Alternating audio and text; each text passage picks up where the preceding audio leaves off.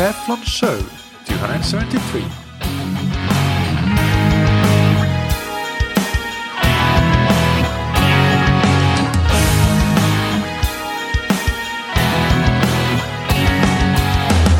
Hey, what's up, everybody, and welcome back to another episode of That Triathlon Show, the podcast presented by scientifictriathlon.com.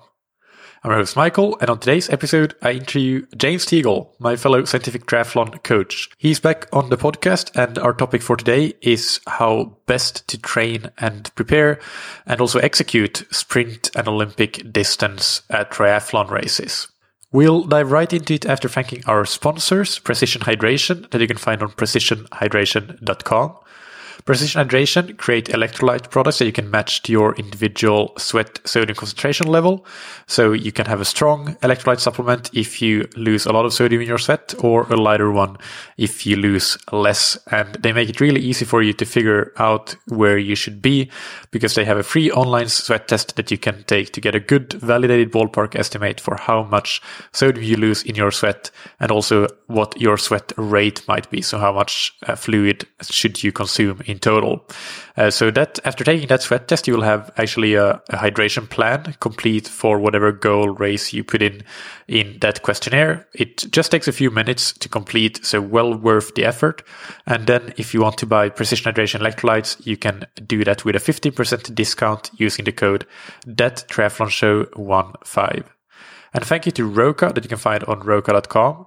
Roka are the world leading manufacturers of wetsuits, trisuits, swimskins, goggles, high performance eyewear, and prescription glasses and sunglasses. I want to highlight a product today that I haven't talked about that much before, but it's the neoprene shorts, the Roka Sim shorts. They can be a real lifesaver when you try to get in a quality swim session on days when you might carry a lot of fatigue in your legs or your legs just feel generally sinky for some re- reason. Just put on the neoprene shorts and you get that little extra buoyancy and can still focus on having a really good stroke, really good stroke mechanics and getting a really good workout in despite the fact that you might have had that fatigue or just heavy legs after perhaps a, a hard bike or, or run earlier. You can get 20% off your Roka order with the promo code that you can get on roka.com forward slash TTS. So let's get into the interview with James Teagle. Just a quick uh, apology in advance. I had a day of pretty bad allergies when doing this interview, so you might hear that in my voice, especially towards the end, I think. But let's just pray that James do most of the talking anyway, and you don't have to deal with that too much. So here we go, Coach James Teagle of Scientific Triathlon.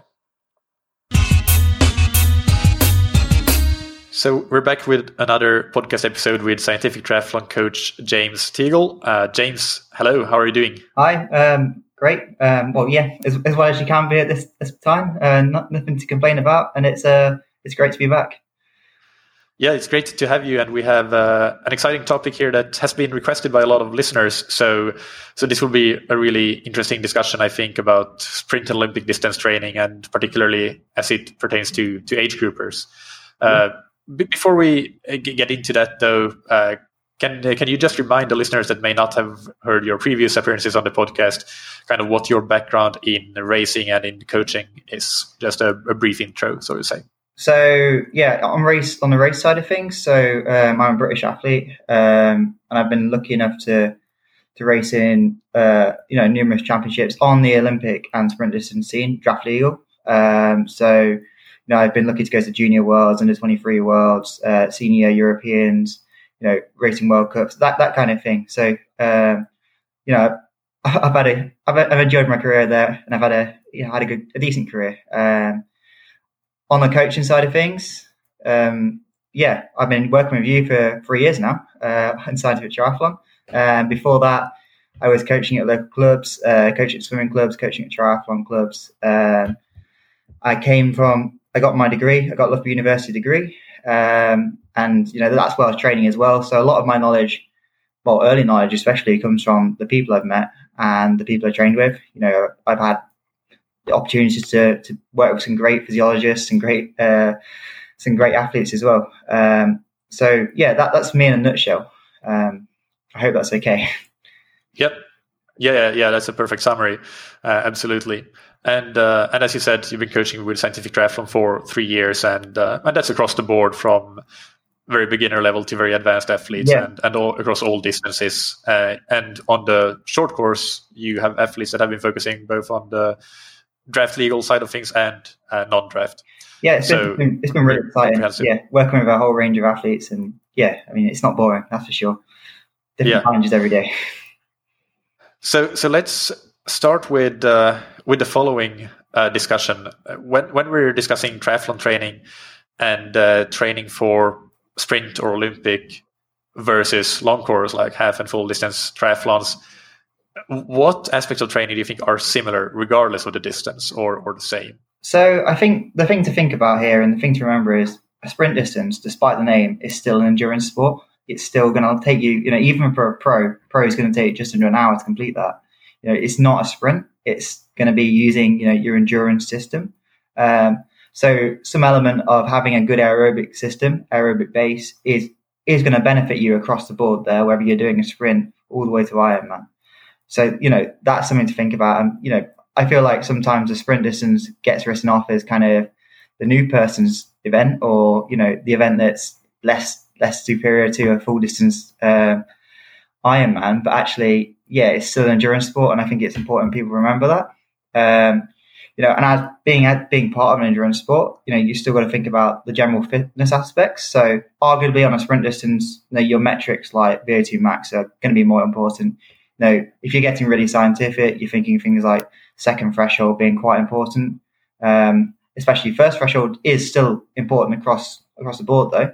Um, but yeah, VO2 max, second threshold becomes more important than sprint distance, but it's still important. You know, first threshold is still very important. Um, and you know, same same with all the sports. You know, your economy is is also very important. So no matter what level of you know potentially FTP you're holding, potentially threshold pace you're holding, you're still going to be able to be economical doing that. And that's true across sprint distance, where you're trying to run you know 99% FTP um, or threshold pace, for example, uh, off a bike, as it is to you know you're trying to run 80% of your uh, threshold pace um, in a 70.3 or an Ironman. You know, it's still it's still there, and you know with that, swim technique is very important. You know, there's still elements of nutrition that are important, elements of being consistent in training, very important. Um, yeah, um, there's, there's lots of lots of similarities across all the sports, even though the distances do vary a lot. Um, yeah, I hope that answers your question. Yeah, I yeah yeah absolutely, and and I think that if we look at the the very very world class uh, side of sprint distance racing, for example, right now on the men's side, Vincent Luis has been very dominant. On the women's side, uh, Katie Zaferes over the last few years. Before her, Flora Duffy. Flora Duffy might be coming back now again. Before Vincent Luis, we had Mario Mola. Uh, a common de- denominator of all these athletes is that when they became the number one in the world, they weren't like the new kid on the block, the 20 year old. That hasn't really happened since the Brownlees, I think, Right. but it's they're in their late 20s when they really start to dominate, whether we're talking about sprint or Olympic distance racing. And, and I think that's a sign of just the number of years it takes to really fully develop your aerobic potential. And, uh, and it's just a sign of that, that that is still the most important thing when when we talk about even sprint distance uh, triathlon, which for the elites of the elites takes uh, less than 50 minutes. Well, yeah, I mean, for the elite of elite, you're looking at that conditioning aspect being, you know, actually how much percentage threshold. You know, you've got to have a very good threshold and they've got to be able to run, you know, fast. but actually, how fast can they run off a bike? And that that is what what takes a long time to develop. I think that actually being able to run fast off a bike, having that conditioning aspect. You know, you might be able to run, you know, 14 minute 5k. Can you do that off a bike? And I think that's what takes a lot of time. Um, but yeah, that, that's the elite of elite, like you say. Yeah. So so if we if we discuss base training a little bit, we're in early February here as we record this, and uh, a lot of athletes are going through their winter training for hopefully a summer racing season.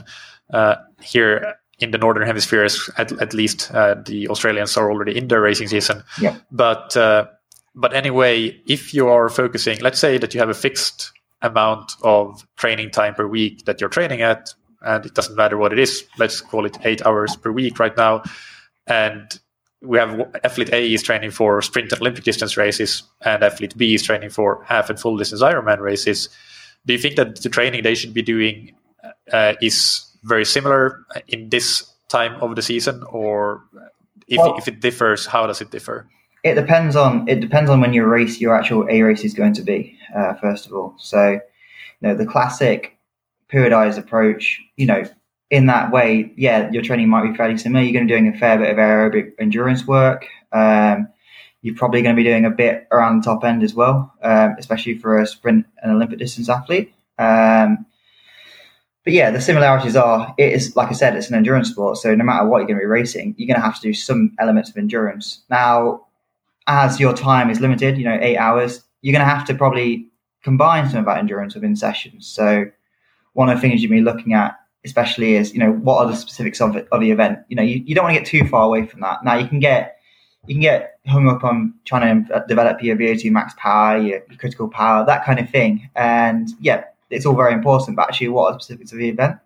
So I would be looking at it and thinking, okay, what event am I doing and where am I now? And you know, what, does the event look like? I, I, want to do. You know, if it's a mountain triathlon, uh, then you need to be thinking about that now as well. Uh, probably less so, but it's something you need to be thinking about. Um, you know, actually, are you riding in position on your TT bike? Are you getting used to climbing? You know, yes, less important now, but still something to think about. Um, and it really does depend on the athlete and when your race is going to be. So, yeah, I mean, let's say an example: you have a race in in May. It's a standard flat distance race. You know, you're racing Olympic distance. At the moment, I'm probably working. I probably well, you're coming off what I'd say is your standard winter block at the moment. You're probably just about to go into a bit more specificity, uh, specific work. So you probably have been doing a fair bit around threshold. Um, you're probably doing a fair bit of aerobic volume in that base block, and now you'd be transitioning over to doing probably a bit more sweet spot work, probably a bit more standard work on actually looking what your tempo paces off a bike, looking at actually still incorporating some speed work there. Um, but yeah, getting more specific at the moment, I'd say. Um, and I don't want to, you know, this this this year's been weird, so that that's a normal year. Um, does that mean does that does that answer the question? Yeah. Yeah. Yeah, yeah. So so to summarize there, you would uh, the specificity there would always be a little a bit uh, some degree of specificity in the training but actually now early february uh, if somebody has that a race in may this is already a point where you would start to incorporate a bit more specificity so so actually like when when comparing this to a very traditional view of linear periodization uh, to me it seems like you would you would include more specificity much more specificity, much more much earlier than the traditional periodization model. Well, I, you know, I think whatever you're doing in training has got to be specific. You know, you've got to know what you're training towards, and you know, this applies to. This is the danger of throwing around numbers because when you look at a sprint distance race for you know a pro, that's going to take them under an hour. For some people, that might be taking two hours. So that's a completely different numbers you're looking at. You know, you've got to know what you're aiming for, and you should have decided by now actually what am I aiming for? Uh, what do I want to do? What am I trying to achieve? You know, am I trying to win the race?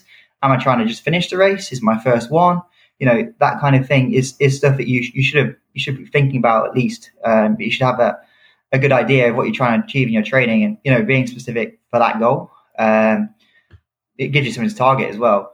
Um, but yeah, I think no matter where you are in your year, you know, you need to be looking at yeah, what what am I trying to race? You don't want to be racing something completely, you're training something that's completely irrelevant. Now there might be times where you, know, you look at an athlete and you know ninety percent of uh, VO2 max uh, with FTP, and okay, yeah, that, that's going to be a limiting factor. I need to work on that, and actually, it might not be that specific to my event. Um, but you know that, that's fairly rare. Most athletes can get away with increasing their VO2 max by by training. uh, not not a lot of people are actually limited by their VO2 max. Yeah. Um, so yeah, it depends on the individual, depends on your circumstances, but throughout the year, I would be looking at some kind of specifics to your race. Um, yeah, not, yeah, no, I totally agree uh, with yeah. that. I, yeah, I, I, have athletes that they had their off season, their two week break in the second half of October, and then they got back to training in November, and and fairly early on, like let's say maybe their fourth week of training, we started doing uh, specific blocks of Ironman training. So that might be just including two weeks, a two week block where a lot of training is really geared towards Ironman and their target Ironman race power.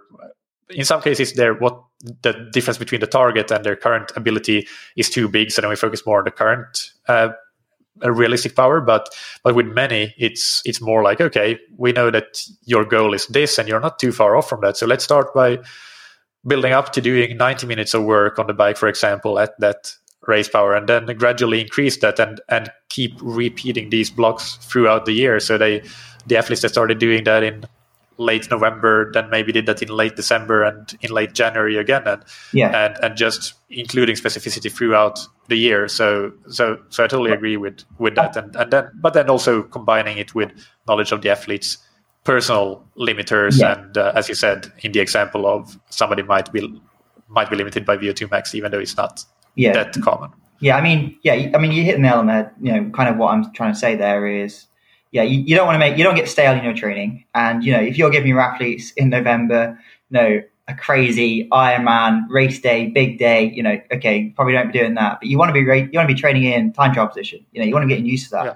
You want to get as aerodynamic as you can. You know, that that kind of thing. You want to get used to, yeah, this is how it's going to feel, uh, even if you are fair way away from your racing. I'm not saying go and give um, go give yourself a, a really really race specific hard Ironman. You know, this is this is pretty much to feel like session. But you know, you want to be racing, you want to be training a bit of that tempo work, for example, or you want to be training a bit sweet spot, or doing some endurance riding. Um, you know, you don't want to do a massive amount of it, and as you get closer to racing, you might want to do more. Well, you will want to do more, um, but you should still be thinking about that, no matter where you are in season. You know, one of the things you can do as an athlete or as a coach is you can you can you know you're looking at you can go and look at the courses and you know you can map them and map the files. You know exactly what you're up against. Uh, you can see what previous power outputs have been. You, know, you can pretty much go and look at a course and think, okay, what do I need to do to to perform in this race? You know, what kind of time will that give me? You know, it's going to depend on weather conditions and who turns up, but that that that, that information is out there, um, and you can use it to your advantage. Yeah, no, definitely. And, and that's something that more and more in the last couple of years I've been starting to use in my coaching as well to not just give, you know, one race power or race Yeah. pace when when you're doing like some specific work, but actually it varies around some average race power or race pace and uh, and including those variations in training. So Yeah. so if somebody is training for an Olympic distance race and they want to be holding uh, 250 watts, then uh, a 15 minute interval at race pace might look like five minutes at 260, five minutes at 240, and five minutes at 250 at the end. So, so including those variations, and that's just a very simplistic example, but but it comes back to that specificity aspect. And, and another thing with that is that when you get to springtime and the roads start to get really nice and clear of snow, and uh, the weather is uh, also better. Go out and do that on the road. Can, can you actually hold that Yeah. power in your race position on the road and, and not just uh, in the perfectly sterile environment of your trainer uh, and Yeah. your your pain cave. So so so those are all things related to specificity that that are important. and I, th- I think it's important. You mentioned it there. Is you know when you think about a course, especially a triathlon course, unless it's dead pancake flat with no wind, you're going to have to vary the power a bit. Um, so you're going to have to get used to that. So a lot of athletes I see sat on the trainer holding X power. Um, actually, especially when you get into that specific kind of phase, you want to be aware that you know you're going to have to go up a hill. And actually, at that point, if you're if you're chasing performance, you're going to have to vary your power there. You're going to have to go a bit harder if you want that time. You know, and then there's going to be different parts of the course where potentially you got a bit of a tailwind. You don't have to work so hard. So it's actually looking at the course and not just sitting on your trainer holding X watts, you know, for an hour. Actually, you know, you need to put a few spikes in there sometimes. Um, there is there is there's a point in doing that sometimes. You know, you want to be able to ride at your average race power, but being aware that in the real world, that race power is probably not going to be unless it's pancake flat with no wind. Is not something you're going to be. You know, a, you might be able to do it, but do you want to do it? Um, so yeah, Yeah, I'm happy about that.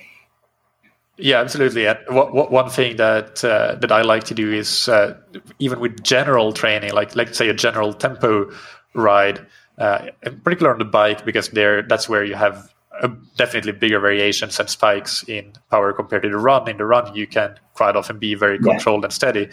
Uh, if you're racing, of course, like competing for the podium, then you might have surges and stuff. But but that's more rare on on the age group side of things. but but on the bike, like do let's say you have a 45 minute tempo ride, like start every five minutes with a 10 second sprint. Uh, that's something that I use quite a lot in uh, with my athletes to to just make sure that you are able to stay at that moderate intensity despite having just done a sprint, which you would do if you even on a pancake flat course when you get to the U-turn, because yeah. a lot of courses would not be just one single loop, but they would you would do them many times. Yeah. So you get to U-turn or you get to turn of some sort and need to accelerate out of the corner, and uh, that's a perfect simulation of that. I mean, going back to the base the base phase, it's it's a you know it's important to kind of throw that kind of thing in there because you know you might you might come up across these different different aspects when you're racing. Now, typically, when I'm on about or when you're on about um, getting ready for a specific A race, we mean that A race. You know, a lot of people in a normal year will race many many times, uh, so it's impossible to prepare, especially if you're looking for the course. Prepare for all those all those course differences. You know, you can't you get obsessed with it. Um, but you know, you, you you need to be preparing for that one race really, or maybe two races.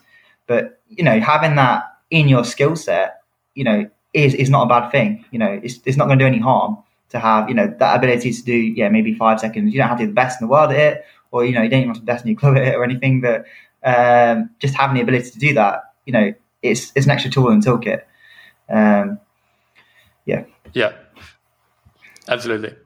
So, so let's uh, discuss some specifics uh, that uh, can be used uh, around what we already discussed here with specificity. So, uh, uh, discussing around the race demands of sprint distance racing and Olympic distance racing. So if we start with sprint distance racing, okay. and again, we're talking here from the perspective of uh, of age group athletes. Uh, so and there are differences, of course, for yeah. the beginner versus the advanced athlete. So so maybe give some some of the key takeaways in terms of the the race demands that I mean, age group athletes of different levels should think of. I mean, I think I've already alluded, it is quite different whether you, you know, because if you're a beginner, your aim is probably going to be to finish the race um, for that first one. Whereas if you're an age grouper and, you know, you're fighting for the podium or you're looking at qualifying for uh, championships and things, and you obviously your aims, you know, the, the percentage power and the time you're going to be you doing the event in is going to be a lot faster. So therefore, you know, they are different demands. Um, yeah, obviously with sprint distance, you know, 750 meters swim. Um, a lot of thing, a lot of a lot of people, whether they're age group beginners or uh, you know veterans, you know that that first swim of the year, the open water swim, especially in colder climates, you know it's not something they're used to. Um, so being prepared for that and being prepared actually, okay, you know you're probably not going to be able to choose your pace for that first hundred meters um, unless you sit right at the back. Um, you know, being prepared not to sit at one pace. If you're an age grouper who's just beginning, um, then actually being able to you know, hold the distance and, and swim the distance is, going to be important. So that's something you should be looking at in your training. Actually, can I swim this entire distance? Um, if you're trying to fight for the podium, um, then you need to be okay. What kind of pace demand is that? You know, it's going to be it's only 750 meters, um, so you're going to have to be holding around threshold for that that kind of distance. Um, where potentially, if it's a lot of people on a beach with you and it's a decent race, um, there's going to be people around you as well who are going to be hitting you accidentally, hopefully. Um, but just being prepared for that and thinking specifics of okay, how do I demand? How does how do I respond to that kind of demand of racing? And you know, how do I respond to that kind of pace variation?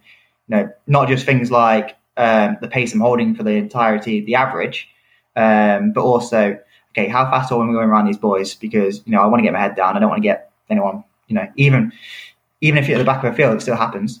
Um, so, you know, people, people can't see what they're doing in the water half the time. Um, so just, just being prepared for that. Um, and yeah, also, also remembering that a lot of the time when you swim uh, in the pool, you're doing so without a wetsuit. Now, depending on where you're going to do it, um, you may or may not be swimming with a wetsuit. If you're swimming with a wetsuit, your pace perception is probably going to be slightly different. Um, now, you can't really use your pace in the pool in open water swimming anyway because there's so many different factors that play into that. You know, where tide, other people, actual length of the course because they're rarely ever accurate. Um, so just being just being aware of that as well. But one of the things you should be working on the pool is okay, what is my pace perception? And does this feel around about threshold? Does it match up with with the, the time the coach is giving me, or I'm I'm getting myself off a pace clock? That's stuff you want to be thinking about um, in the water. Now, Um, when you get out, Yeah, yeah. when you get out of the water, um, as a no matter who you are, you know you got that transition, and over a sprint distance, transition is a large proportion of a race. Um, now it's frustrating sometimes when you see athletes who think, "Oh, hey, it's transition, it's uh, no rest time." Uh, it's not. It's part of a race. You need to run. Uh, no, if yeah, if you if you're just aiming to get around that first time, then you know you can take it a bit more chilled. If you're a bit nervous about you know completing the distance, but if you're aiming to do well in the race, you need to run. Um, you know, you need to make sure that's fast, and you need to practice that transition. You know, beginners need to practice it. Advanced athletes need to practice it because you know it's crucial. You know, you can lose 30 seconds in transition easily. Some transitions have long runs as well, so it's something to look out for. Make sure the run is not too long, or if it is long, actually use that to your advantage. Um, you know, make sure you're good at getting your shoes on. Make sure you're good at get your helmet on. Um, you know, number belt. Don't forget your number belt. That kind of thing. Um, it's important, and it's important to practice that. You know, getting your wetsuit down. If you've got a wetsuit on, first thing you want to do is get that down. You know, a lot of people have trouble with that. So practicing that at home, um, good idea, and it's going to save you time. You know, it, it's a pain. Not a lot of people don't like doing it, but you know, when you're training for marginal watts on the bike, um, then you may as well do that. It's going to save you 30 seconds. Um, so yeah, that's important. I, I think Um, especially especially for advanced especially for advanced athletes that have uh, a, a long history in the sport and are at that point of diminishing returns in Yeah. terms of getting fitter, and every single increase in fitness is going to take a lot of training. That is improving your transition time is probably the, where you can get the most time for the least training. You you really don't need Yeah. to do that much of it, but if you do it regularly uh, and uh, th- then you're going to like just a little bit of it regularly. So once a week, maybe bring your wetsuit to the pool and practice some deck ups and some transitions at the end of the last deck up. So removing your wetsuit, that sort of thing. And when you get out on the bike, actually don't get in your shoes right away, but have them strapped uh, with Yeah. the elastics to the bike and and jump on that way. So it's just adding another one minute to your bike ride by doing that preparation.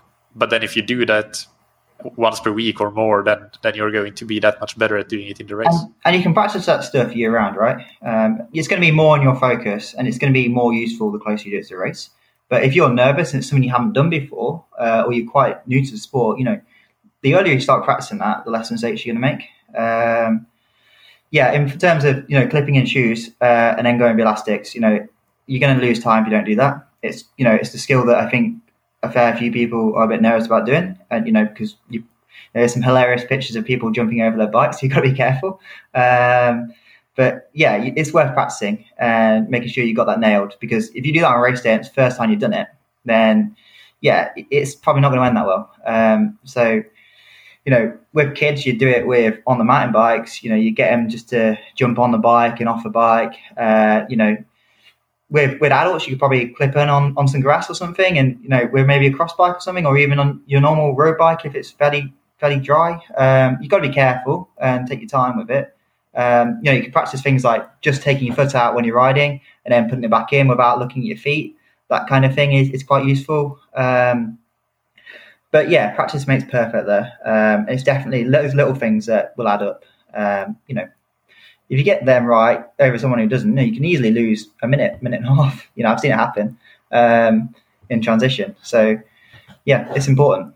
Um, so yeah, okay. Yeah. So once you're out on the bike, Can, can- I, can I go back to a, point? A point on the, can I go back on the, to a point on the swim there? So I think uh, you mentioned pace perception, and that is key. And I think for the beginner, it's more about learning to not go out too fast, Yeah. learning to find as quickly as possible your sustainable pace, and that doesn't have to be something that feels very hard.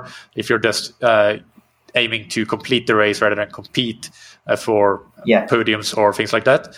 So, so the pace perception there in not starting too hard is the most important thing.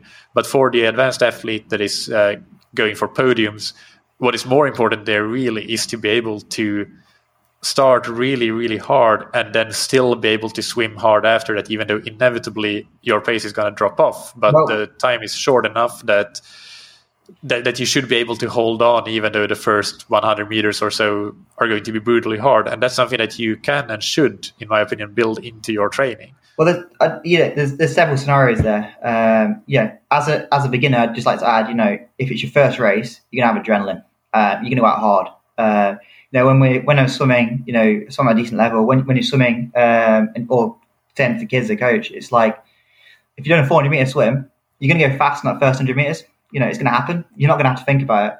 It's the next two, 300 meters you need to worry about. Um, so, yeah, just being prepared for that on race day, actually, if you're a beginner, to, to hold back a bit. Yeah, like you say, as an advanced athlete, you might need to go quite hard at the start.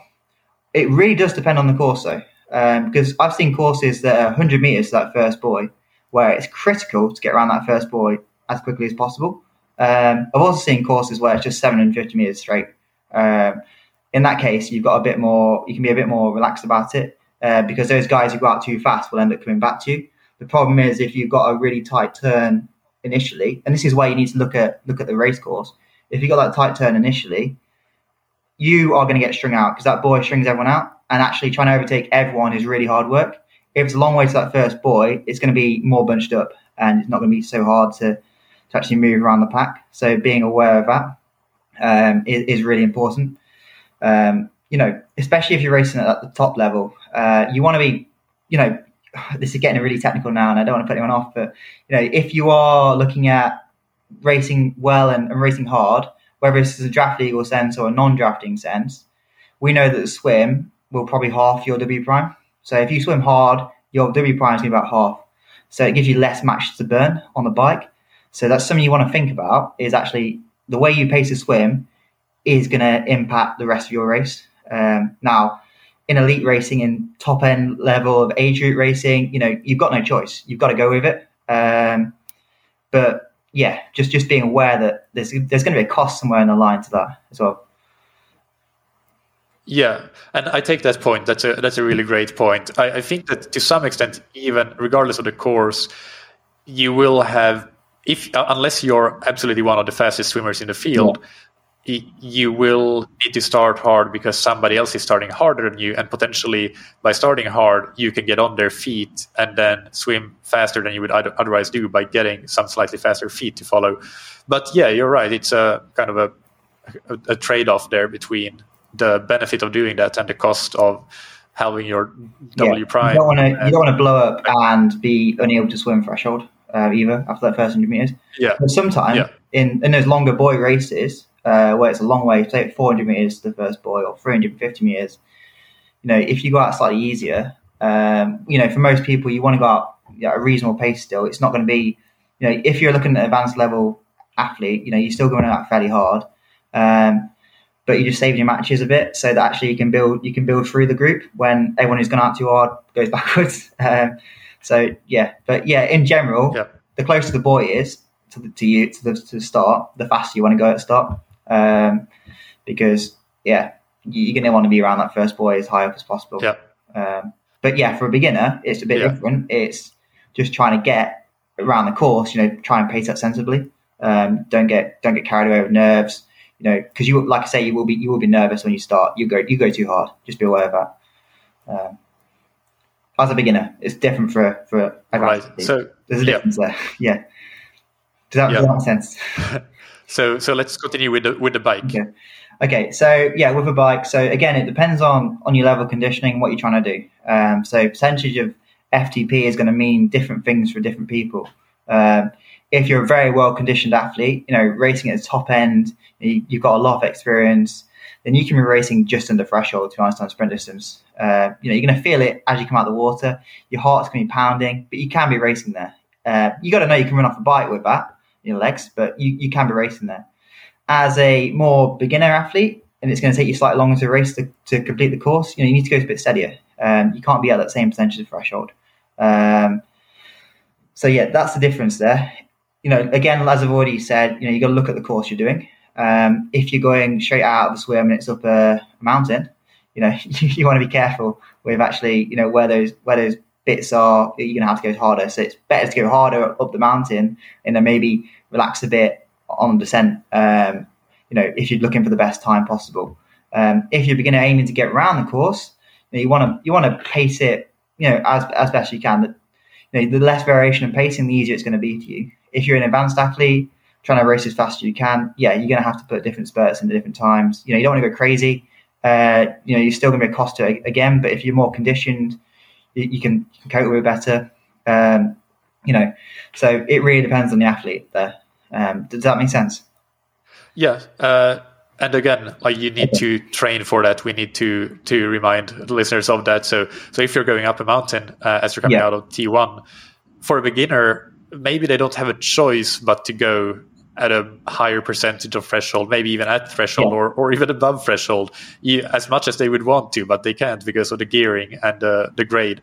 So, so if that is the case, knowing mm-hmm. that in advance and being able to train for that, so training for, let's say, a five minute segment where you're going really hard, where you're going at threshold, and then recovering for two or three minutes going down the hill, and uh, and then doing the same thing again, or if that is what the course is like, then, then that's something you should be training at. Yeah. And, and likewise, if you're an advanced athlete and you know that okay, people are going to go out all guns blazing up that up that mountain, and I need to be with them. Then then you need to train for that, and uh, that might mean going above threshold for a while. And yeah. if the because if the hill is, I'm thinking of a race that we had in the World, World Cup uh, last autumn in uh, Sardinia, I think, where they went up a, a really yeah. long, reasonably steep hill, and and there wasn't that much pedaling going down. It was just kind of several minutes. There was pedaling, but but not hard pedaling.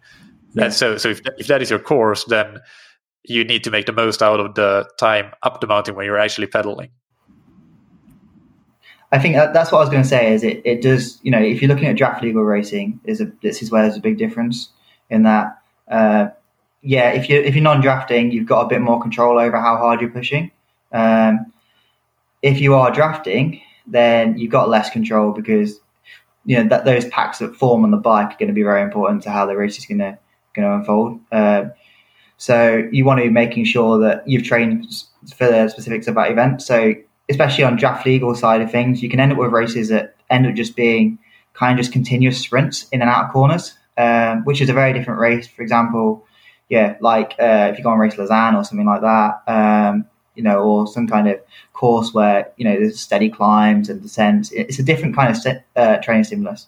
So you want to be prepared for that. Um, you, know, yeah. you get flat courses as well. So yeah, draft legal side of things, you really need to look at the course. Um, but it also applies to non-drafting. You know, you still need to look at the course because, especially if you're racing at the top end of that, you need to know where you're going to push, where the headwind's going to be, where the fastest times in this course. You need to practice your sessions in aero position as well because it's fine having a great FTP set up like this, but you're like a you're like a wind block when you're racing. Uh, so you're not you're not going to, to hold the same percentage. Well, you're very rarely able to hold the same percentage FTP in aero position as you are set up. Uh, you know, just just chatting like this. Um, so it's exactly about yeah. training as well. So it's great. Look, look at the numbers, um, but don't kid yourself. If you're not in an aero position, you're going to be able to hold that when it comes to race day.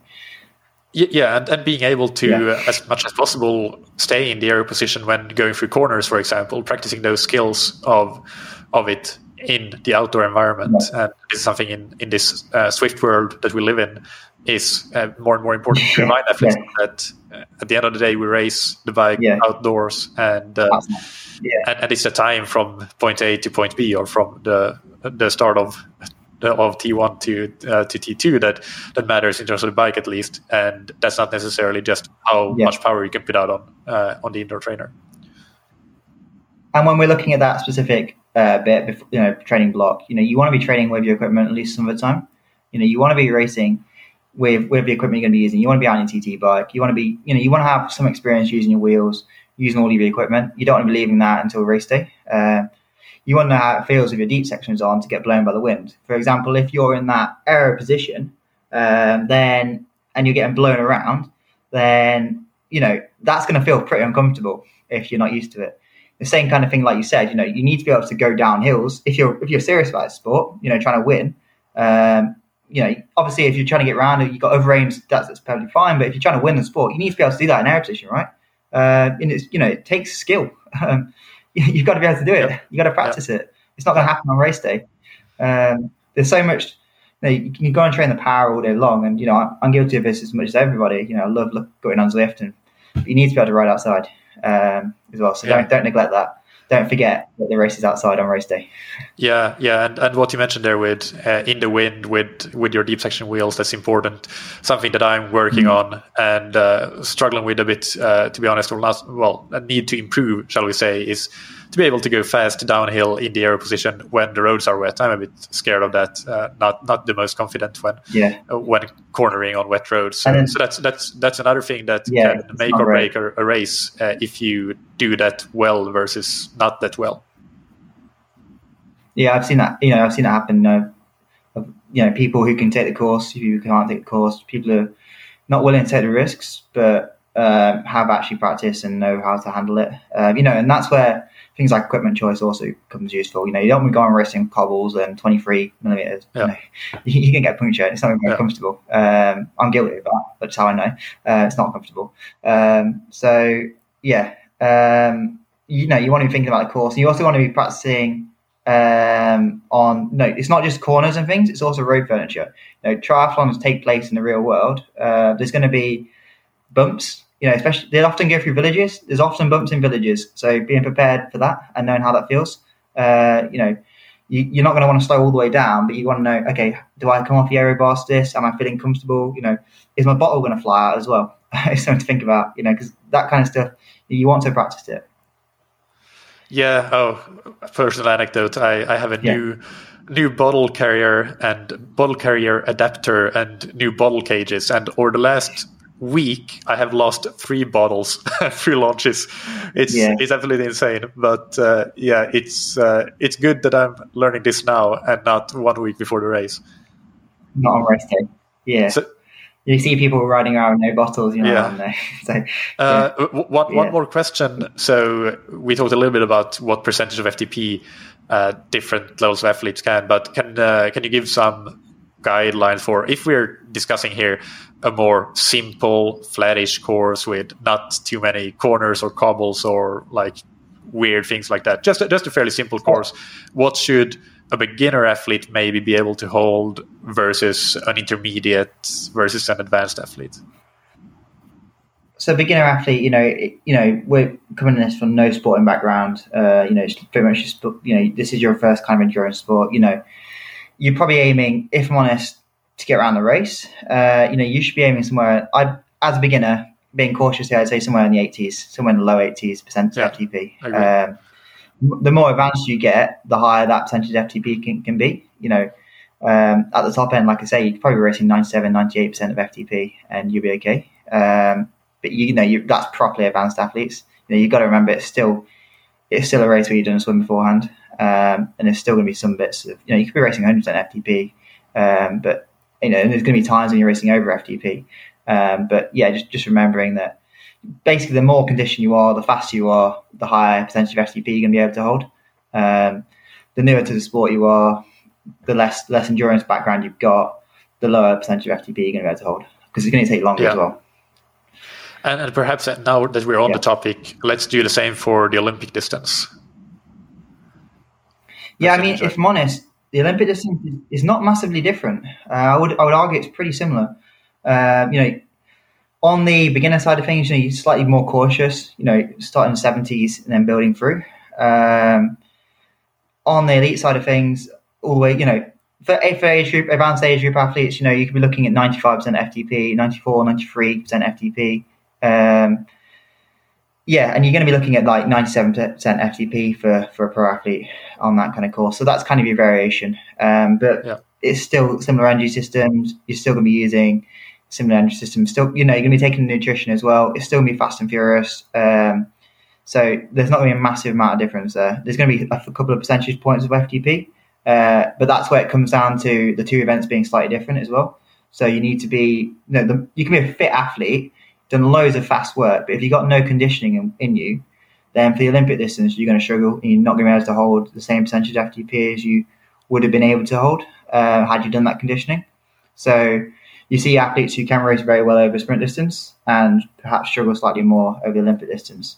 Um, and that, that's the conditioning side of things. It's not necessarily where their FTP is, it's actually how able are they to push their FTP. Um, Yeah, yeah. so, yeah, again, it depends on individuals. Yeah, don't think that you can go straight from sprint distance and hold the same percentage of FTP. Uh, you can't. You need to be able to condition yourself to do that. Um, but I think yeah, once you, and I, once I, I actually tend to be. Yeah, no, I agree with that. But but I actually do tend to be a bit more conservative with the Olympic distance when uh, when guiding athletes to what sort of power to hold. For an intermediate yeah. athlete, I would say probably ninety percent, uh, and and the advanced, I would say that well bet- somewhere between 90 and 95 so call it 93 and i've seen athletes get to 95% it happens but but i think it's uh, it's not something that i usually expect to happen it, it happens on good days for for a good age grouper that, that is well conditioned so yeah. Yeah.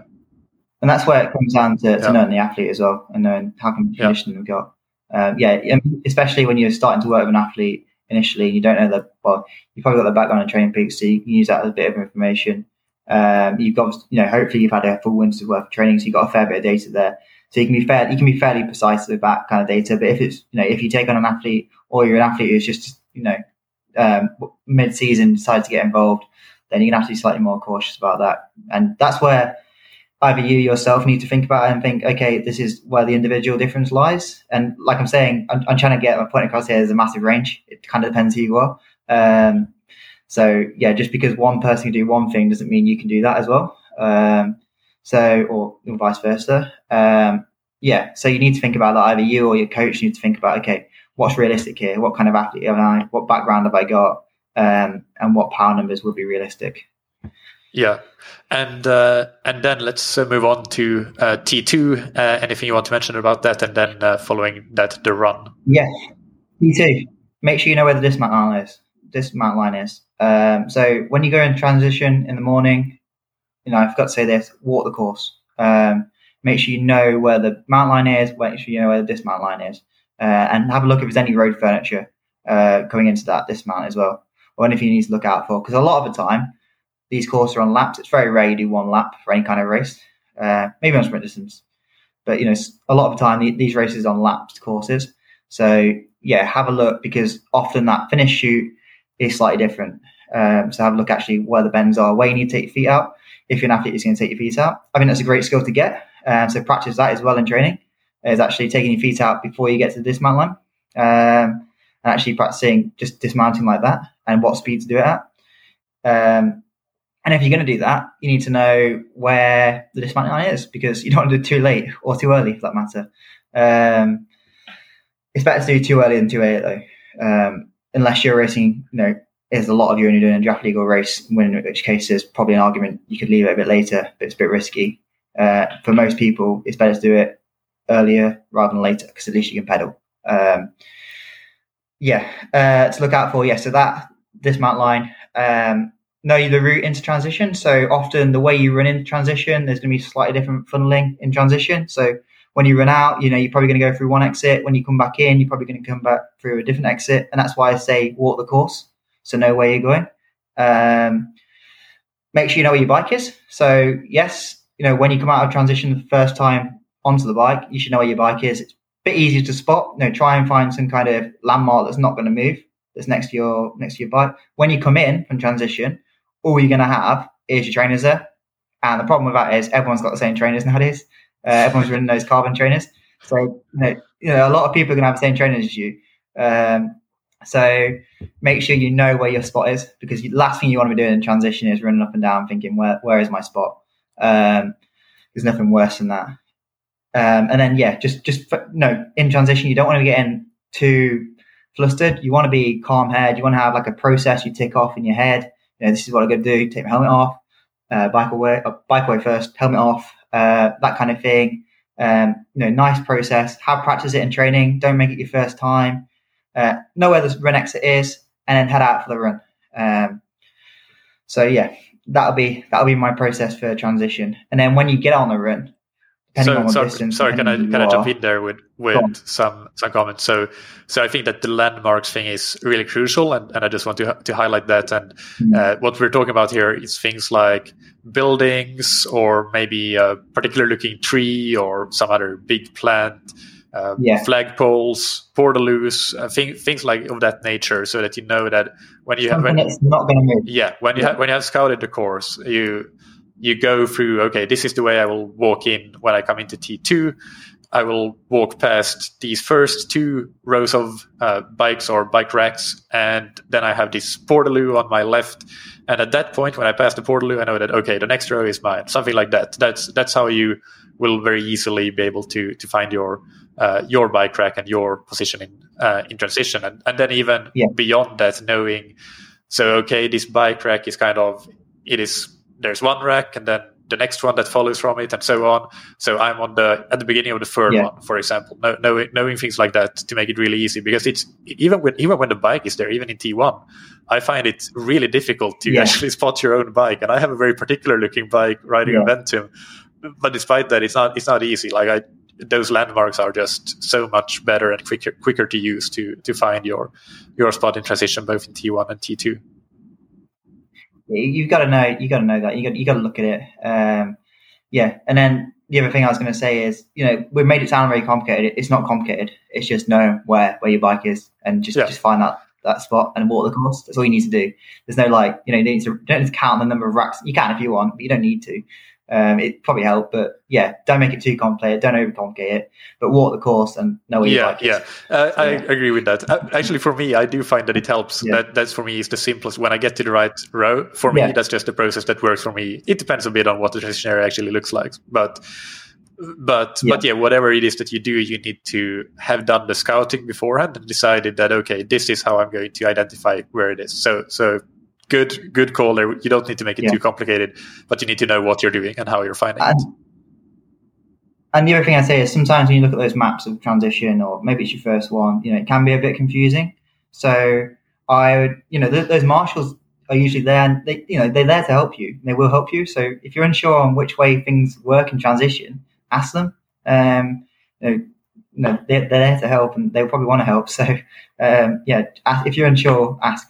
Um, yeah, that's all I'd say. yeah Um, but yeah, certainly, certainly walk the course um, in transition. yeah and, and Okay. again uh, Uh, right. So just just one more thing remember to in training when you're getting off the bike practice dismounting the bike that's something that is very easy to do you can do it anytime you're out for a bike ride and getting back home just doing that dismount instead of Yeah. just stopping the bike and and and then unclipping yeah, I mean, you're going to lose a lot of time doing that. Um, you know, you've got to completely stop the bike. You've got to under your shoes. You've got to run in your shoes. Whereas someone who can do that skill, you know, you're going to save so much time. Um, you know, running in your shoes for starters is not that fast. Um, yes, running barefoot is not that comfortable, um, but it's better than running in shoes um, a lot of time if you're going for speed. If you're a beginner, then you know it's okay. You know, you, you're trying to get around the course. You know, don't don't do too much stuff at once. But yeah, if you're you know, advanced or intermediate athlete, you know, that's a skill that's quite easy to learn to do. Uh, you just need to practice it a bit. You know, even when you finish a ride, uh, before turning to your house, just do a couple of times of just undoing your shoes, like I say, putting your feet on your shoes, slowing down your bike. Don't even bother getting off your bike. Just, just do that a couple of times, and then and then start to get used to the dismount. Um, after that, you know, you can do it on every ride uh, you do if, if you're unsure on Yeah, how to do it. You know, it becomes second nature.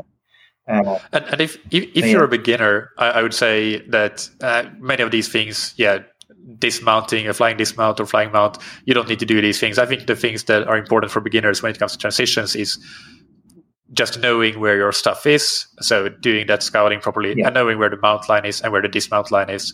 Do that and then the rest of it you can take it uh, take it pretty easy. Don't don't rush things. That's that's the most important things. Don't don't rush things because then you're going to be slower. Yeah, don't don't try and like do everything at once. Um, you know, you're going to get there, but maybe make that first triathlon your one where okay, you learn okay, this is what triathlon feels like. Um, this is this is how it works, and maybe the next one you're like that's when you put the time in for that. Um, but yeah, don't put too much pressure on yourself if you're a beginner. Um, you know, you're doing the race for the first time. It's going to be a learning experience. There's going to be some things that you know you need to you need to know. Um, that you know you're only going to get out of doing race practice. You know, even advanced athletes they've got lots of experience. That first one of the year is often quite rusty, um, even if they've done a bit of racing before that. So you know, yeah, don't put too much pressure on yourself. Basically, um, yeah. Okay, and yeah, okay. So that's the transition. Um, yeah, like I say, just don't panic in transition. Uh, but when when you're on your way out of transition, um, yeah, you want to be thinking about your run. Now, if you've got a 10k run or a 5k run, you you're going to have your pace targets. Um, now, this is where it gets specific to the individual as well, and actually your mentality. I see a lot of people race out of transition really hard. Uh, you know, flying, ready to go, feel great. Um, a lot of people jelly legs don't feel so great, and it takes a bit of time to, to work into it. So, you know, do a couple of brick runs in your training before before you race. No, brick runs for me not massively beneficial in terms of physiology, but actually in terms of psychology and knowing how things work and how you actually in a race. You know, it's great. You know, you need need to do it. Um, so incorporate in your training and just know how you feel so it's not a shock on race day. Uh, and practice running at, at your race pace in those in those as well. So don't just run off, you know, as fast as you can because you got a K rep off a bike session. Make it your actual race pace. Um, now your race pace can depend on who you are. If it's a sprint distance and you're a beginner, you know, it's going to be about going out and you know trying to complete a distance. So starting off nice and cautiously and working into it if you're someone who's going for the for the win and going going to race and you've got a lot of conditioning, you know, you can be racing, you know, if it's a 5k, you can be racing, you know, you're not going to run 5k PB, uh, but you can, you probably won't be too far off it. This is the top, top end, uh, guys, by the way. Um, and then, you know, middle of a range, um, you know, intermediate triathlete, you know, you're going to be running, you're going to have to think, okay, so this is a 5k, I'm probably going to run about tempo pace here. Um, so tempo pace for me is anywhere from 85 to, to 92% um, of your threshold pace. So that, that kind of range as an intermediate or intermediate advanced. And again, the more advanced you are, the, the faster you're going to be able to run, the more conditioning you got. And then when we look at the Olympic distance in comparison to that, it kind of comes down to conditioning. So, you know, you can, you can hold similar numbers. You're not going to be able to run anywhere near your 5k PB, but you can probably run somewhere near your 10k PB or not far off it, like 97, 96% of it as a very, very conditioned advanced athlete. As a beginner athlete, you know, you want to be cautious on that again. You know, somewhere down, you know, somewhere in zone two would be beneficial. Um, and then everywhere in between, you know, you're probably going to get a lot of athletes in that zone three running, you know, the more conditioned you are, the higher zone three, less conditioned you are, the lower zone three. And that, that's irrespective of your pace. You know, I've got 60 year old guys who, you know, very, very conditioned. Obviously, you know, they're not going to be running the fastest times they've ever run in their life, uh, because they've done some fast runs when they were younger. But um, you know, in terms of that conditioning and things, yeah, their PB now they're getting pretty close to their PB now because they're really conditioned. Whereas you're just taking up the sport, then you know you're not going to get that close to your PB because you haven't got the conditioning yet. So just cutting yourself a bit of slack. Um, does that make sense? Yeah, yeah, absolutely. And and and I think uh, I, I agree with that by and large. I, I think that actually I would say that on the 10k for the very well conditioned athlete, I would almost say that yeah, you can run that right at your threshold. Whereas in your open 10k race, you would race it slightly, slightly above threshold. Not much, but but ever so slightly. If you're yeah. running like 37, 36, 35, 34, 33 minutes or so. Uh, and and on the yeah. 5k, yeah. yeah. likewise, you would be in, even in a triathlon, you could be slightly above threshold if if you're well, very well conditioned. So, so I would set those as kind of the the high end of uh, of what might be achievable when you're well trained and, and well conditioned to to those distances. Yeah, and yeah, yeah, it is. It is very individual though. So just be, you know, like I said already, don't compare yourself to someone else because you got to know your background. You got to know, okay, what what kind of endurance sports you've done in the past. And this is where things like running economy become very important. Now, running economy probably to beginners sounds quite scary. Um, running economy is basically, yeah, how economical or how how efficient you are with your movement when you're running. Um, you, you know, you can work on that. And this is where, yes, running a lot helps. It definitely does. Um, it definitely does help. Just give me a second. Um, yep. Forgot to turn laptop charge on. um, is that right? Sorry. Yeah. So I'll start again. So it definitely does help to be conditioned uh, through running. So the more running you do, the more conditioned you're going to be generally um, if you're in good form. Um, that's a broad sweeping statement, but generally true. I think I'd, I'd say anyway.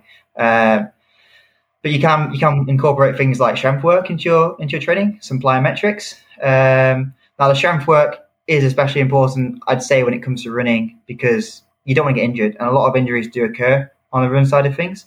So if you incorporate something that's going to help out your robustness, so make you more robust, maybe some calf raises, some work on your hamstrings, work activating the glutes as well, because a lot of people have trouble activating the glutes.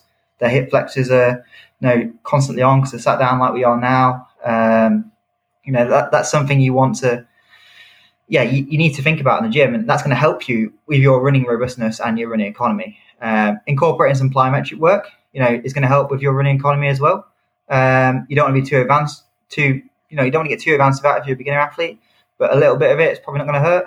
Um, but yeah, it depends on your background of sport and actually where you are. But certainly, I'd say this is it's definitely neglected. Is that work you do in the gym, that work you do that's not necessarily the run specific stuff that that will help at the end of a run because don't forget it's not only 10k, it's also 10k off the back of uh, 1500 meters of swimming and 40k, 40 kilometers of cycling. So your running economy is going to be less at that point, regardless of who you are. Um, but the best are going to have more conditioning and they're going to be able to run, you know, as you say, almost at threshold. Um, and if you're completely new to the sport, yeah, your running economy is not going to be great, and you're probably going to be suffering for that.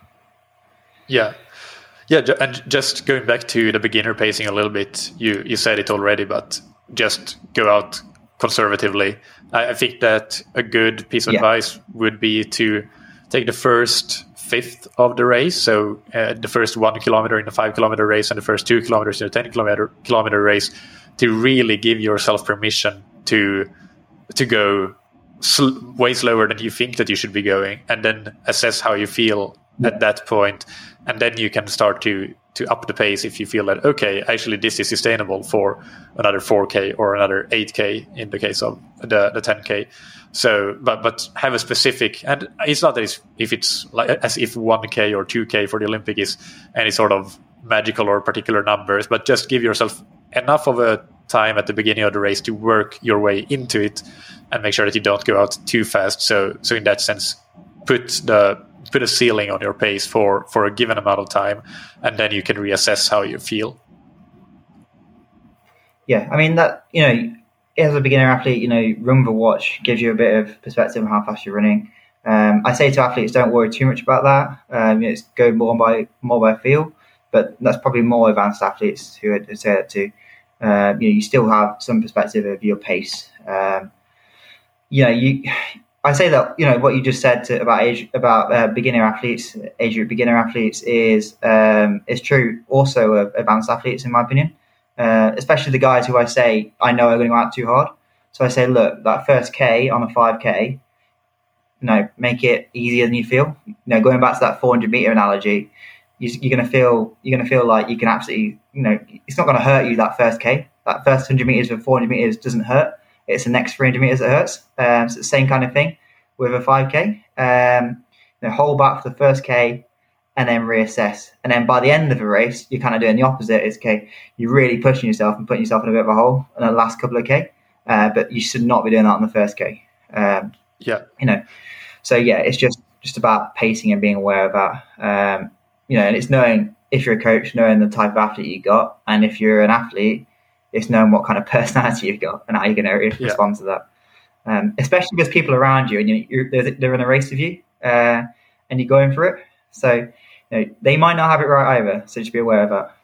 Yeah, you need, yeah, exactly. That, that's that's the thing. You you need to be yeah have have a plan for yourself and be confident in that plan. And then even when other people might be running past you in that first kilometer or two, just ignore them because yeah. they will be coming back to you. And and I think that that applies more so than ever in the triathlon on the run because that's when that's when stuff hits the fan, so to yeah. say, and, and a lot of people will blow up. So so don't be the person I mean, that blows up. And be aware that things like the temperature and things like even you know I've had race athletes go on race altitude. Um, just be aware that that's going to have an influence on how fast you run. If it's really hot and really humid, you're not going to run as fast as you usually would. Uh, you know you're going to you're going to suffer. Um, and the same thing with altitude, obviously being aware that if you've just gone up to altitude, having done no prep, then unfortunately, you know, a lot of people have that predicament because they can't spend two weeks altitude before a race.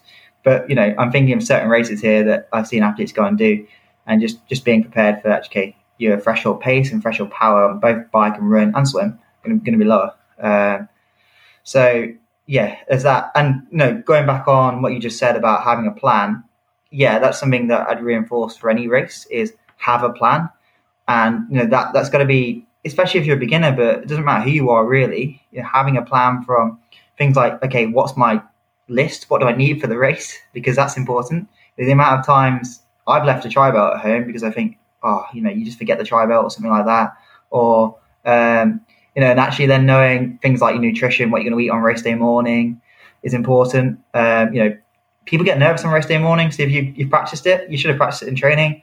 Practice your pre-race breakfast. You know, know how much you can eat, know how much you can tolerate. Um, you know, get to the course nice and early, um, especially with COVID.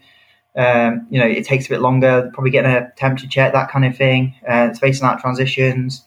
Um, be prepared to, yeah, be prepared for that. Know where the admin tent is, that kind of thing. You know, where you got to pick your race pack up. Um, yeah, things like actually knowing where you can warm up and where you can warm up important. You know, with COVID, a lot of people are stuck inside transitions. Um, so you're going to have to go for a little run before you go in there and probably do some jumping on the spot, get your bands out while you're in transition, because um, that's all you're going to be able to do. If it's a normal racing scenario, perhaps you're lucky to be in Australia at the moment, or hopefully in six months' time uh, when we can race properly. Hopefully, um, you know you can you can do a warm up properly, but have it all planned out and know what you know what you're trying to do.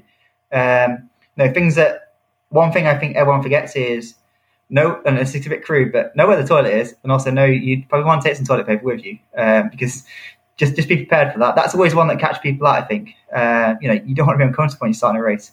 Um, yeah, and obviously things like knowing the course essential, knowing what nutrition you're going to take on the course. You know, if it's Olympic distance, you want to take in some nutrition. Even sprint distance, you want to take in some nutrition, arguably.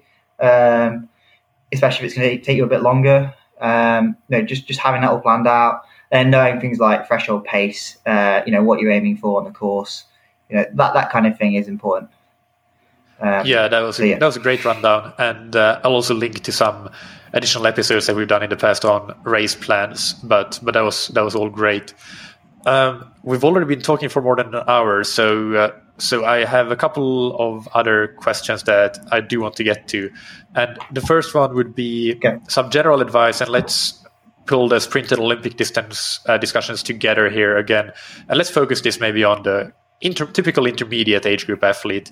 So, what would be some general advice around things like a training intensity distribution? We already talked about it is they are both endurance events. We also talked about the importance of specificity, but but if you were to describe like training test distribution, not necessarily in terms of percentages, but just qualitatively, uh, what what what do you have to say about that? So your race is going to be in zone three. Uh, a lot of it you need to be training in. You need to have done some training in zone three. I'm not saying don't spend all your training in zone three by all means, but you need to have done some training in zone three um, because that's where your race is going to be you know, if you're doing that, you know, that that's kind of if if if, if, if, it, if, it, if it is there, model, uh, because it might be in zone four, depending in a sprint distance. Yeah, it might be in zone four. Yeah, yeah, it might be in zone four for sprint distance. Um, yeah, so you need to be thinking about yeah what what you're training you're doing and and what the specifics of the event are. So zone three, zone four for sure. You need to be training in. Like I say, don't spend all your training, don't spend all your time there. You know, you probably you need to be doing some aerobic endurance work as well. Um, you know, it kind of depends on how much time you've got you know, the more time you've got, the more aerobic endurance work you can do, uh, the more extra things you can add in. You know, it's going to benefit you. There's a reason that pros are training 25 hours a week, 30 hours a week. Um, some of it is overkill, but some of it is also, you know, it, it's there's going to be there's a benefit to doing aerobic endurance sport uh, in the sport. So be prepared for that. Um, yeah, you want to be spending time there. On the swim side of things, you want to be incorporating a bit of speed work as well as your aerobic swimming. You want to be incorporating sets that allow you to get a feeling for the kind of training you are doing, so the kind of racing you are doing. Sorry, so yeah, you want to be able to feel threshold because, like we already said earlier, when it comes to racing, you've not got any guidance on actually what pace you're swimming. Um, and actually, because you haven't got turns and things anyway, it kind of becomes a bit of you know bit of nonsense because actually, if a tide, if there's waves, you know, you need to know how you're feeling. You need to know how threshold feels. Um, yeah, on the run, on the bike, yeah, making it specific. So, like I said, zone three, zone four, in aero position. You know, if it's a non-drafting event, you know, making sure you've you got that nailed and make sure you know what you're doing there. Spending some time in those sessions, uh, doing those sessions. Um, and then, yeah, like we've already mentioned, you know, you probably want to throw in a couple of brick sessions there every now and again, just to make sure you're practicing things like transitions, um, you know, actually the feeling for ring off a bike, that kind of thing. Um, yeah. Yeah. So that, that's the kind to, of stuff I'd be incorporating. Uh, to to what extent might you, you mentioned speed work on the swim? but you, you mentioned speed work on the swim. But to what extent might you uh, include uh, like high intensity work above threshold, so zone five in a five zone model on the bike and the run?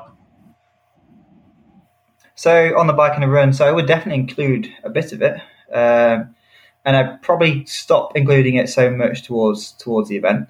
Um, you know, I'd incorporate bits of it, so I'd incorporate strides and things, which is obviously zone five for a lot of people, or would be if you did it properly um, in in running. Um, I'd incorporate the odd sprint and cycling, um, but as you get close to the event, you probably want to be focusing more of your energy on the actual race specifics of things. So incorporating it in training, incorporating it as drills, um, as things to open your legs.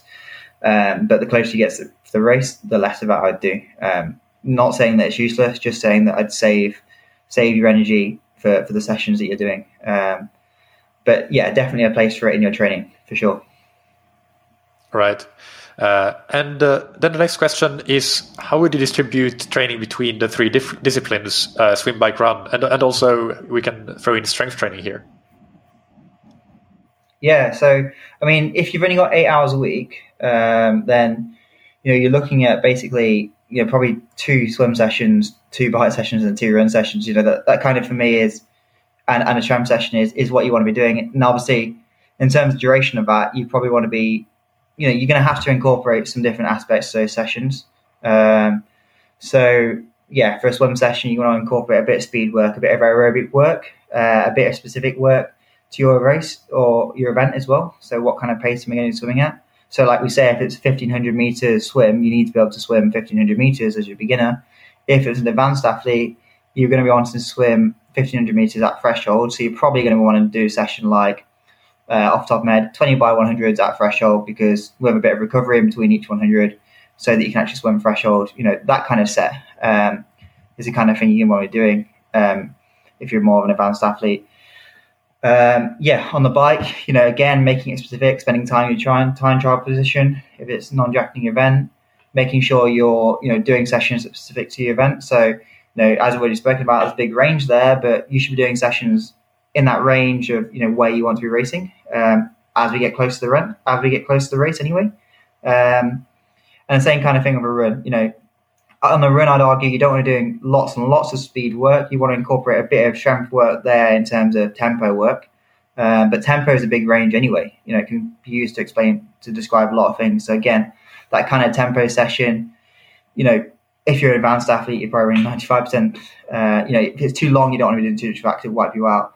Um, but it's just about making it as specific to the event as possible. So, for example, if I had two runs a week, I'd probably make, I'd probably have a decent warm up, cool down, a bit of aerobic endurance in there, and then I'd make it possibly for a uh, for a 10k uh, for a for Olympic distance race. I'd make one of them a threshold session and one of them more of a tempo based session. Um, yeah. And then for a sprint distance, I'd, I'd probably change that for more, you know, I'd incorporate threshold work as, as one of those sessions, but I'd, in that threshold session, I'd incorporate a bit of faster stuff as well. So more down to uh, VO2 kind of work um, in that session as well. And I'd probably put, I would put a, a short tempo in there. So in that second session, I'd probably something like 20 minutes tempo and then something like three by five minutes uh, VO2 as a hill rep.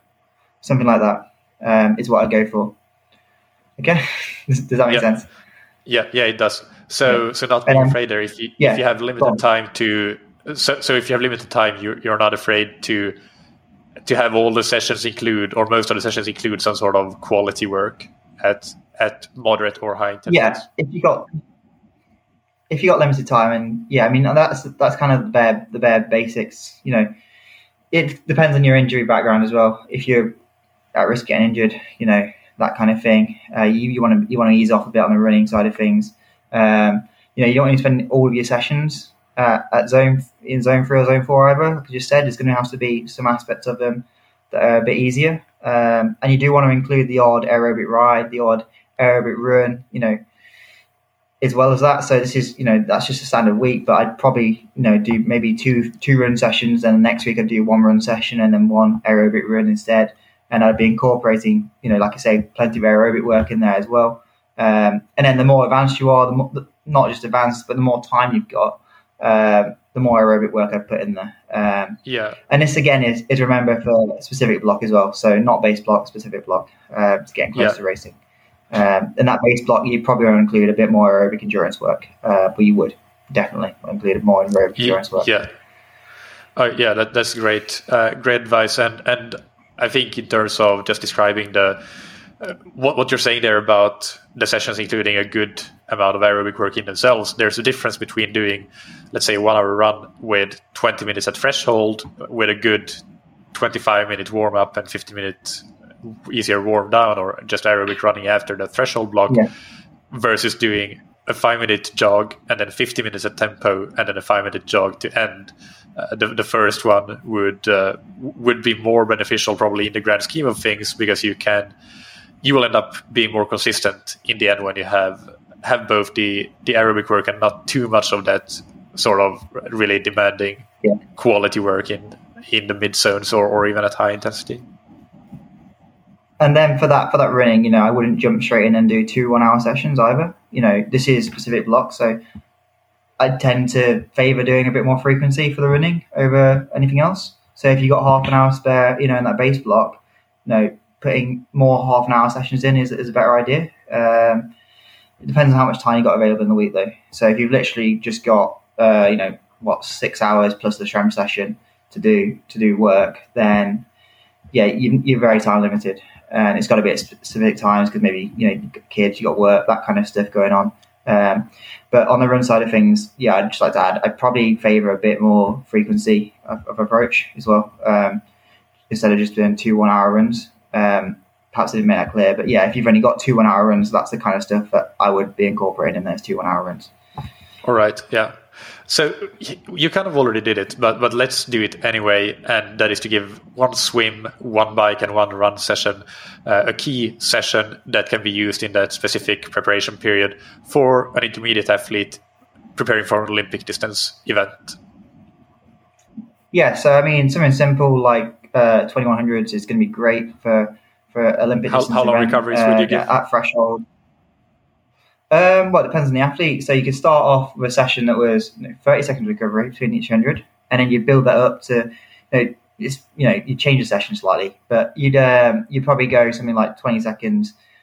Uh, you go you go 30 seconds for the first five, and 20 seconds for the second five, 10 seconds for the third five, and then if you feel ambitious, five seconds for that, that last five Yeah. is something how I build it up. You know, Yeah. you, but you could start off with 30 seconds for all the intervals, and then maybe the next week was 20 seconds, or you could play around about something like 10 200s, or or you know play around with the distance a bit.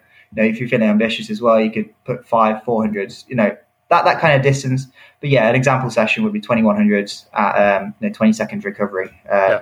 at threshold. It's going to be a fairly decent session. You know, Yeah. um, that that's kind of the staple. You, you can play around about a bit. Um, in terms of yeah, I mean the other thing to think about there is if you're more advanced athlete is I'd probably put in some more some I I I'd probably do one week of that and then one week of putting some faster work in, so something like um, 50 meters hard uh, VO2 effort, so just faster than threshold, and then 100 meters or 150 meters at threshold. Um, so make breaking up in 200s like that, um, and maybe doing like 10 200s of that uh, with a bit more recovery, to just to get used to that pace uh, pace breakdown. Um, so that'll be another key session you could do if you were more advanced and thinking about pace variation.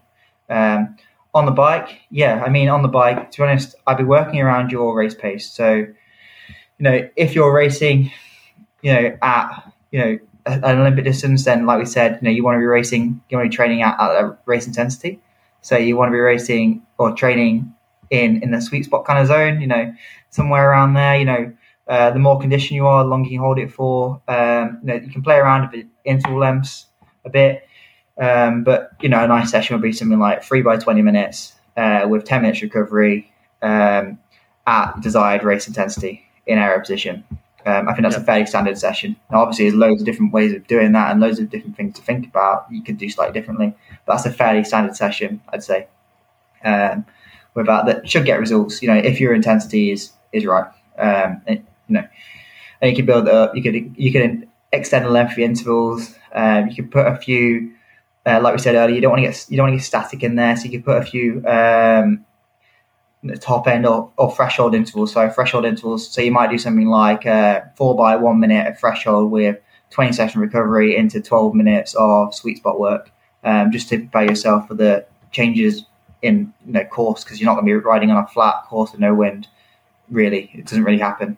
Um, so that's that's a way you can advance that session, or you know, potentially just making the reps a bit longer. Um, and then in terms of running, yeah, uh, we've been over this a bit. So I'd, I'd, probably incorporate a session that was around 20 minutes to, to 30 minutes of threshold work, depending on who you are. Now, if you're doing sprint distance, probably 20 minutes of threshold work, but with a bit of that as something a bit faster. So maybe um, five minute a five minute rep of threshold, um, then some two minute reps of VO2 work, and then back to some threshold again, that, that kind of thing. Um, and then for longer, you know, people are racing events that are, you know, Olympic distance. So something like a six minute, a five minute, a four minute, a three minute, and then build all the way back up to six minute from there at threshold intensity with with half the amount of time you spent running hard as recovery would be a fairly standard session.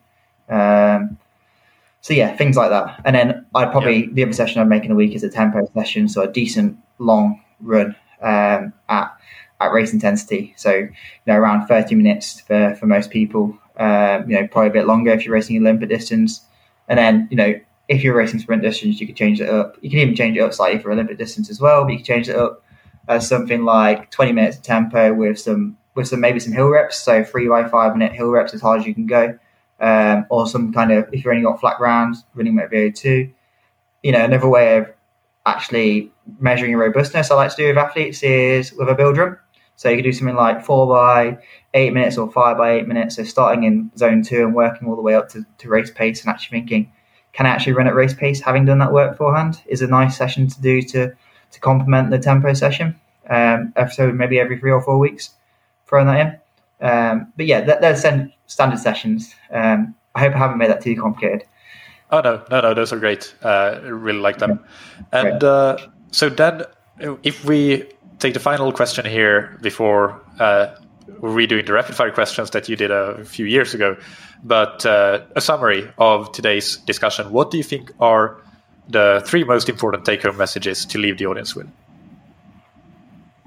So, yeah, I mean, I was thinking about this and, you know, it's, it's quite hard to say. So, I know there's a lot of things that I've mentioned and a lot of things that I think are important, but the thing is, the first thing I'd look at is actually know what you're aiming for. So, know what you're trying to achieve. Um, but if you don't know what you're trying to achieve in a race, then or you're trying to achieve in a season, then you don't really know what you're training for. So have that have that set out and have it clearly defined. Um, it's got to be realistic. But, you know, your coach or maybe a friend or maybe your partner, someone can help you with that, and you know provide a objective view. Okay, yeah, it's realistic, or maybe it's not realistic. Um, the second thing is, yeah, look at the specifics. So look at a specific event, look at where you're racing, look at what the course is going to require you to do. Um, you know, you want to know, you don't want any surprise on race day, but you also want to know exactly what you're training for. Um, so if there's loads of t- loads of turns in the course, you know, you turn every ten seconds. Bit of a what, uh, bit of an example, but you want to be making sure that actually you are, um, you know, practicing for that. If it's just gonna be long straight road, then also practicing for that as well. Um, and then thirdly is don't forget, you know, it's an endurance sport. So especially with sprint distance, it's not, it's still an endurance sport. It's the event that's going to take you an hour to two hours, that kind of region. You know, most people are going to be in that kind of region. So just, just remember it's an endurance sport and yeah, train for it like it's an endurance sport. Don't, don't neglect those, you know, those longer sessions and those aerobic sessions or just the aerobic work in general. Um, I know, and I actually like to add a fourth one in is, you know, just enjoy it. It's a sport that you know you should be doing because you enjoy. If you're not enjoying what you're doing, don't do it. Um, but yeah, enjoy what you're doing uh, and try and enjoy the journey as well. And remember that training is part of it, uh, part of part of a journey. Uh, actually, if you're not enjoying the training, you know you might you might not you might not enjoy the race, or you might enjoy the race, but you got to enjoy the training as well. Because I think those two go hand in hand, and, and that that helps with the consistency of the training as well, and it helps to balance the training. So enjoy it. Um, if you can. okay. Yeah, I think those are all excellent points uh, to to, find, uh, to to finish the episode with. So uh, now I just thought that we might do this because it's been a long time since we did this the first time, and these are the rapid fire questions, and you might have changed your mind on, on something of it. So uh, so let's take them. And the first one is, what's your favorite book, blog, or resource related to endurance sports? You know what? I don't think I'm going to change my answer here. So I'm going to say it's still people. I think you can learn a lot from people. So I'm lucky that I've been able to meet a lot of different people. Um, but I would, whoever you meet, I think they've got something to add. You know, whether or not you agree with them, is just take what they've got to say on board, and you, know, you don't have to implement it, but just just be aware of that kind of thinking. Because I think a lot of time in this sport, you know, people kind of get tribalized, and you know, oh, that's completely different. And actually, people have got things to add in, and even even a beginner, you know, even coaching beginners, they add in things. They see help you see things from different perspectives. You know so so don't write anyone off, and yeah, learn from people. That that'll be my my take home there. Is I take things from people a lot. Um, sorry, that wasn't yep. 15 seconds, was it? no, but that's great. And uh, next one, what's your favorite piece of gear or equipment? So yeah, I mean, I'm going to say my bike, uh, my Orbea. Um, I'm going to be slightly controversial here and say my aero bike, not my uh, time trial bike, uh, just because I, I, just really love it. Um, and the reason, yeah, I just really love riding my bike. Um, so yeah, it's not. I think a lot of people would say that kind of thing. Uh, yeah, it's it's what I enjoy doing. So for me, that that's yeah the best thing. Um, yeah. I've got. and finally, uh, what's a personal habit that's helped you achieve success? Um, well, triathlon's a sport where you often don't get what you train for or what you what you want what you're aiming for. So is not to give up after the first time of trying. Just keep trying and trying and trying and, and never give up um, is what i'd say. Um, and i think yeah um, when it comes to triathlon you know a lot of us in this sport are very dogged and we will keep going with it. Uh, knowing knowing when to change a tactic is or change change tact is is important but also not giving up i think. Yeah yeah. And and that's something that i mean it's easy to say, but I know that you you really yeah. you really live up, live to those words, knowing you. So so it's uh, it's not just uh, talk. Uh, you're definitely walking the walk. I think a lot of triathletes do actually. So yeah. I don't think I'm alone with that one. Yeah. Um, I can think of a lot of people who who would do that. Yeah. yeah. Right. Uh, and finally, where can people find you on social media? And uh, do you have any idea where you will be racing this season? So yeah, social media, uh, mostly on Instagram at the moment. Um, I do have Twitter, I do have Facebook. Um, yeah, I, I, do use Instagram uh, more uh, for that kind of thing. Just yeah, showing what I'm doing really, and um, yeah, race side race side of things. Uh, yeah, uh, I'm going to race whatever I can. And I was chatting with you beforehand. Um, it's going to be. I'm hoping to support the PTO stuff. I want to go with that. I want to try and qualify for the Collins Cup. Um, you know, it's a big game this year. Um, that's kind of my aim is, is to be racing Collins Cup and also World Championship 70.3. Um, in terms of races I'm going to do to do that, uh, at the moment, I'm not too sure. I'm in Marbella, which is in at, at the time of in, of interviewing, uh, 12 minutes, 12, 12 weeks away, not minutes, 12 weeks away. Um, so might go ahead. Um, if not, it'll be slightly later than that. But yeah, when I race, when I can race this season, um, that'll be good enough for me. I know that is. Right. But I'm, I'm hoping, I'm hopeful. Yeah. Yeah. Well, uh, thank you so much, uh, James, for taking the time and uh, sharing all this information with us. It's been great to have you back on the podcast, and uh, I hope to have you back again soon for another episode. Okay, great. Thank you very much. See you soon. I hope that you enjoyed that interview with James. As always, you can find the show notes on scientifictriathlon.com and you can find links to James's coaching profile there, uh, right on the coaching page, and also his Instagram. We will also have direct links to all of his previous appearances on the podcast, including both uh, regular episodes and Q&A episodes. So they will all be in the show notes and in the episode description. On Thursday, we have another Q&A coming out as usual. And then next Monday, I have uh, another scientific triathlon coach, Lachlan Kieran, on the podcast. And we will discuss the balance between training load and recovery and uh, advice for planning and executing your training with that balance in mind. So stay tuned for that. Subscribe to the podcast so you don't miss an episode. If you're looking for ways to take your training to the next level, then do check out the training plans and coaching services that we offer on scientifictriathlon.com. And we're confident that we can help you improve your triathlon or endurance performance. Finally, big thanks to our sponsor, Precision Hydration, that you can find on precisionhydration.com. Go and take their free online sweat test to get a personalized hydration strategy for your next race and use the discount code THATTRIATHLONSHOW15 to get 15% off your order.